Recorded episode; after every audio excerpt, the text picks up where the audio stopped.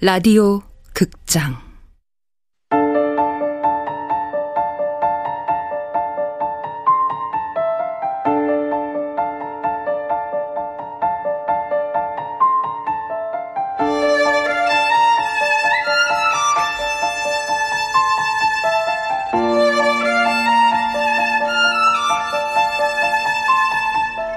부서진 여름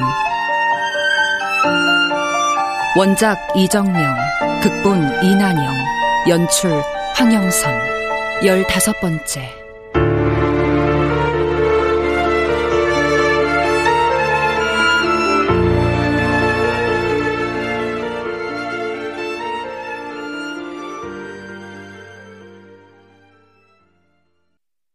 그녀가 떠나고 내가 할 수 있는 일은 아무것도 없었다. 그저 한없이 망가지고 피폐해지는 일뿐.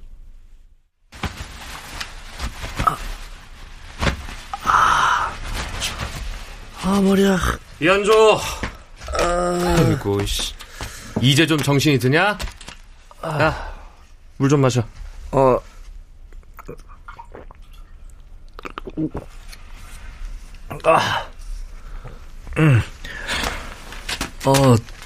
동기야, 네가 여기 왜 있어? 술 얼마나 마셨으면 그날 일을 피고도 기억을 못하냐? 너 어제 응급실 다녀왔어. 술 먹고 피까지 토했다고 너. 의사 말이 죽으려고 작정한 사람 같다더라. 안 그럼 그렇게 술을 마시지 않았을 거라고. 야, 그깟 실험 좀 당했다고 사람이 어떻게 이렇게 망가지지? 내가 그런 얘기까지 했어? 하기만 해.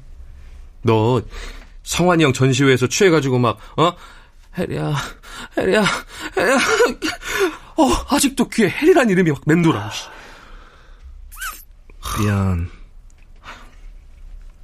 너도 참 너다. 남녀가 연애하다 헤어질 수도 있지, 그걸 죽을 사람처럼 힘들어해? 선배들 말로는 너 이런 지 1년도 넘었다며. 정 죽겠으면 찾아가서 매달려 보기라도 하든가. 없어, 아는 게. 어? 뭔 소리야? 해리가 어디 사는지, 누굴 만나는지,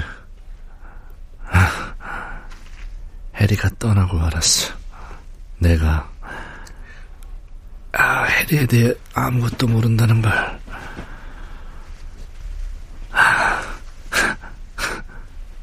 진짜 이기적이지. 사랑한다면서 해리가 어떤 사람인지 알려고 하지도 않았으니.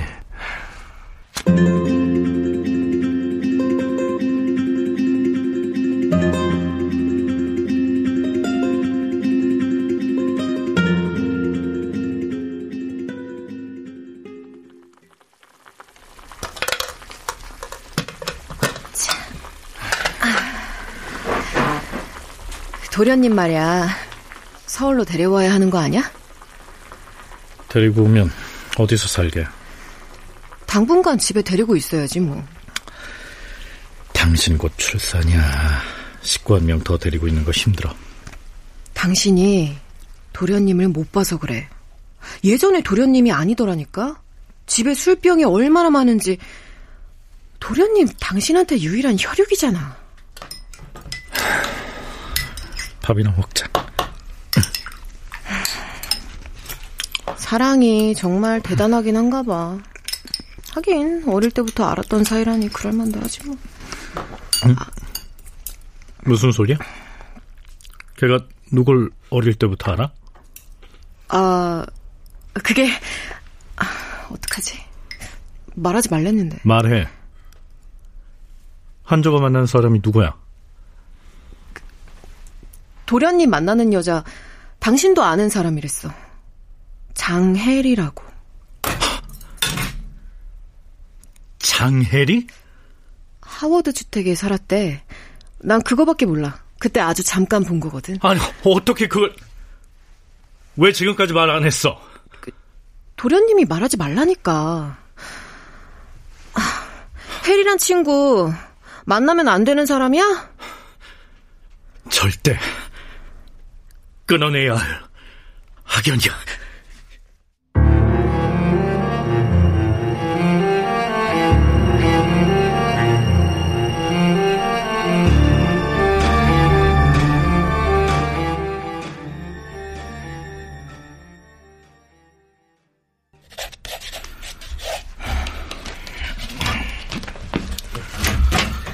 수진씨 왔어? 아, 동기냐? 아이, 선배. 혹시 애인 기다리고 있었던 거예요? 애인은 무슨 모델 기다리고 있었어. 아이, 그 수인아 같이 하자고 족발 사왔는데. 작업 중이시네? 전시회가 코앞이다. 아이고, 요즘 뭐 그리세요? 불굴의 니케, 미술계의 파란을 일으킬 작품이죠. 볼래? 예, 얼마나 대단한지 좀 봅시다. 어? 어때? 대단하지? 상처로 뒤덮인 누드화. 혹시 모델 이름 알아요?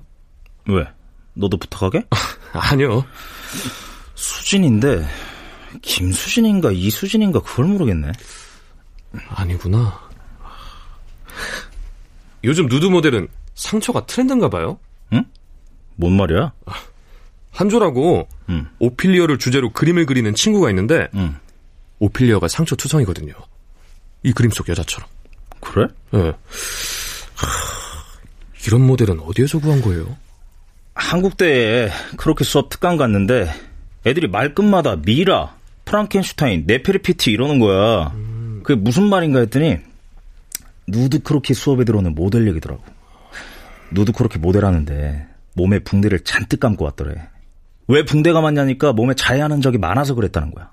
순간 감이 팍 오더라고. 그 몸을 그려야겠다. 그래서 조교한테 모델 연락처 알아내서 이번 전시 모델 해달라고 부탁했지. 미술사 학도라는데 눈빛도 그렇고 말하는 것도 그렇고 대단하다. 죄송해요, 늦었습니다. 때마침 왔네. 뭐야, 한주 오피리어 맞잖아. 수진씨, 밥 안 먹었지? 잠깐 족발이나 먹고 하자. 그래요, 안 그래도 배고팠는데. 둘 다 앉아있어. 앞접시 가져올게. 안녕하세요. 저기 이한조라고 아시죠? 아니요. 혜리씨 맞으시죠? 한조가 많이 보고 싶어 해요. 나 만난 거 비밀로 해주세요.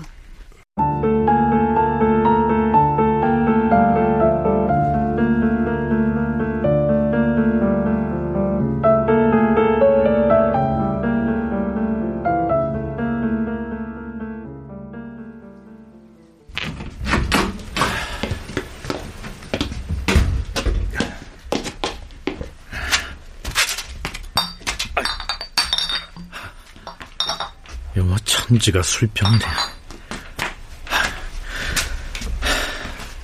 예, 이한조. 일어나. 이한조. 잠깐만. 그 정신 차려.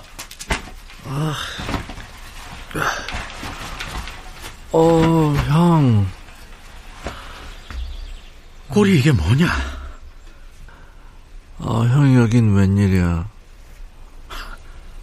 그러게는 이산 씨는 평생 오지 않으려고 했는데. 일어나, 일단 밥이나 먹으러 가자.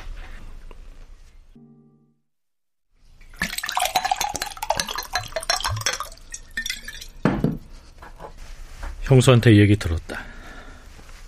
너 이런 거 해리 때문이라고?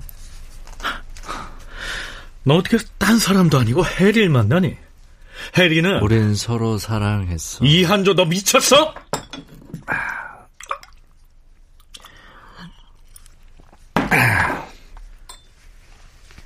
해리는 멜컴주택 사람들을 그리워했어. 아버지가 범인이 아닐 거라고 생각했으니까. 갑자기 그게 무슨 말이야? 왠지 몰라도 자꾸 그날 화실에 나 혼자 있었다고 말했어야 한다는 생각이 들어. 근데 왜 그렇게 하지 않았어? 아, 내가 그렇게 말했으면 형사들은 형을 잡아다 물었을 거야. 그때 어디서 뭘 했는지. 뭐 설마 내가 뭘 어쨌을 거라고 생각하는 거야? 아니, 모르겠어. 나는 네가 안전하기를 바랐어. 난 안전했어. 아니, 나와 함께 있었다고 말하지 않았으면 그렇지 못했을 거야. 너 그때 어렸고 겁에 질려서 상황을 제대로 이해하지 못했어. 그래! 그때 난 어리석었어. 그래서 그런 바보 같은 짓을 한 거라고. 바보 같은 짓? 아니, 우리가 무슨 짓을 했는데? 기억 안 나? 우린 함께 있었다고 거짓말을 했고 10년이 넘게 입을 다물었잖아. 그래, 난 거짓말을 했고 너한테도 거짓말을 하게 했어. 근데 지금 와서 뭘 어쩌자는 건데? 난 알아야겠어. 형이 그때 어디에서 뭘 했는지.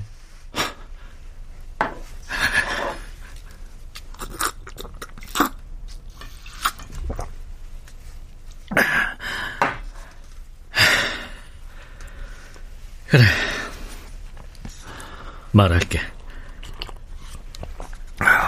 그때 난 거기 있었어. 유수지 근처 별장. 지수가 사라졌던 곳. 유수지? 형이 거기는 왜? 지수랑 간 거 아니야. 그런데 왜 내가 형이랑 있었다고 거짓말을 하게 했어? 얘기 그만하자. 뭐 어차피 다 지나간 일이야. 왜 나한테 거짓말을 하게 했냐고. 그때 나는 널 보호해야 됐었어.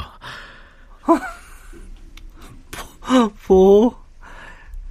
형은 날 보호한 게 아니라 형 자신을 보호하려고 했던 거야. 뭐 그래, 그럴지도 모른다. 아니야 그렇지 않아. 버벅거리지 말고 제대로 말해봐, 제발. 그래, 네가 믿지 않을지 모르고 믿기 싫을지도 모르겠지만 지수는 그때 날 좋아하고 있었어. 그래서 날 만나기 위해서 네 모델이 되어준 거고. 그래서 하고 싶은 말이 뭔데? 지수는 그날도 화실에서 네 모델을 하고 있었어. 그건 지수가 마지막으로 본 사람이 너란 얘기야. 너 그걸 알면 형사들이 제일 먼저 널 심문했을 거야. 그 다음은 유수지 별장에 있던 나였을 테고. 그래서 생각했어. 내가 너와 함께 있었다고 말하면 우리 둘 다 의심받지 않을 거라고 말이야.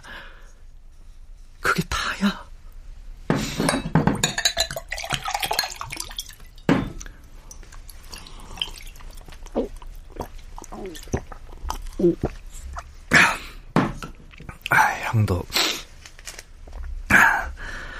형도 지수를 사랑했어? 아, 내가 지수를 좋아했는지 아닌지가 왜 중요해? 나한텐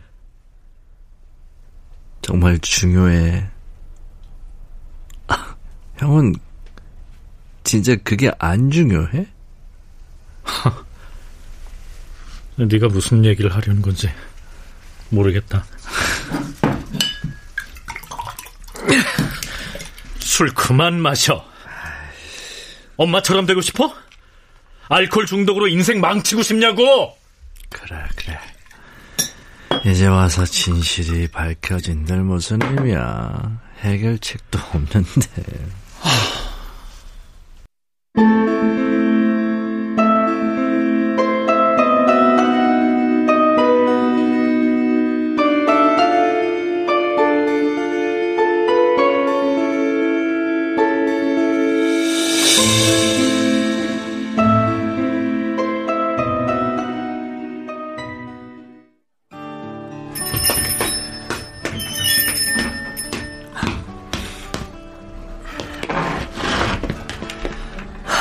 해리를 봤다는 게 무슨 말이야.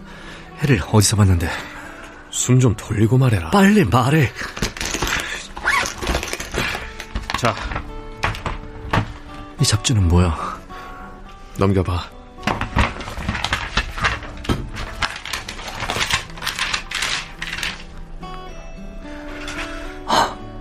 그 잡지 모델 네가 찾던 해리씨 맞지? 잡지사 찾아가 봐야겠어. 야야야, 가긴 어딜까. 야, 왜 뭐? 앉아. 자초지종이나 듣고 가든지 말든지 하라고. 자초지종? 네가 해리에 대해서 할 말이 있어? 사실 너한테 말 안 했는데 작년 봄에 해리 씨 만났었어. 뭐? 강훈 선배 작업실에 놀러 갔는데 선배가 누드와 작업을 하고 있었어.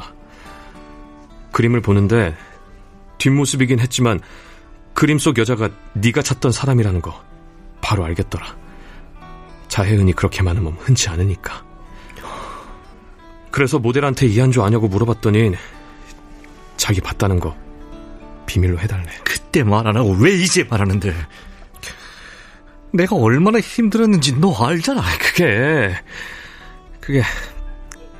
해리 씨가 너무 단호했어. 그리고 눈빛이 널 지운 것 같았고. 그런데 그걸 어떻게 말하냐? 너만 더 괴로워질 텐데. 그러니까 너도 이제 그만 지워. 해리 씨를 위해서.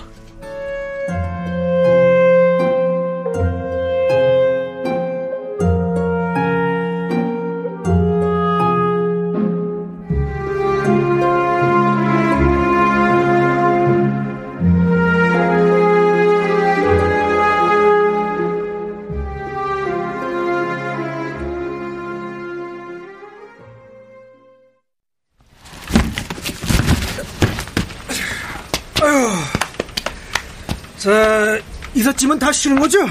네. 자, 그럼 출발합시다.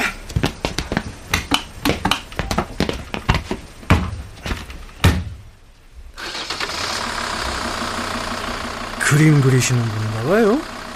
아, 네. 아, 하워드 주택에 그림 그리기엔 딱일 텐데 왜 떠나신대? 야, 그게 고향이 서울이라 돌아가는 겁니다. 아, 그러시구나. 그럼 이제 여기는 안 오시는 거예요? 아, 네. 에휴, 선생님이 떠나시면 하워드 주택은 또 유령 주택이 되겠네요. 이제 떠나신다니까 하는 말인데, 큰딸은 살해당했지, 부부랑 작은딸은 교통사고로 즉사했지, 다들 그 집에 귀신 붙었다고 난리였었어요. 당연하지. 가족들이 다 죽었는데. 죽지 않았습니다. 죽었다면 그건 누군가의 불행이 재밌었던 사람들 때문이겠죠.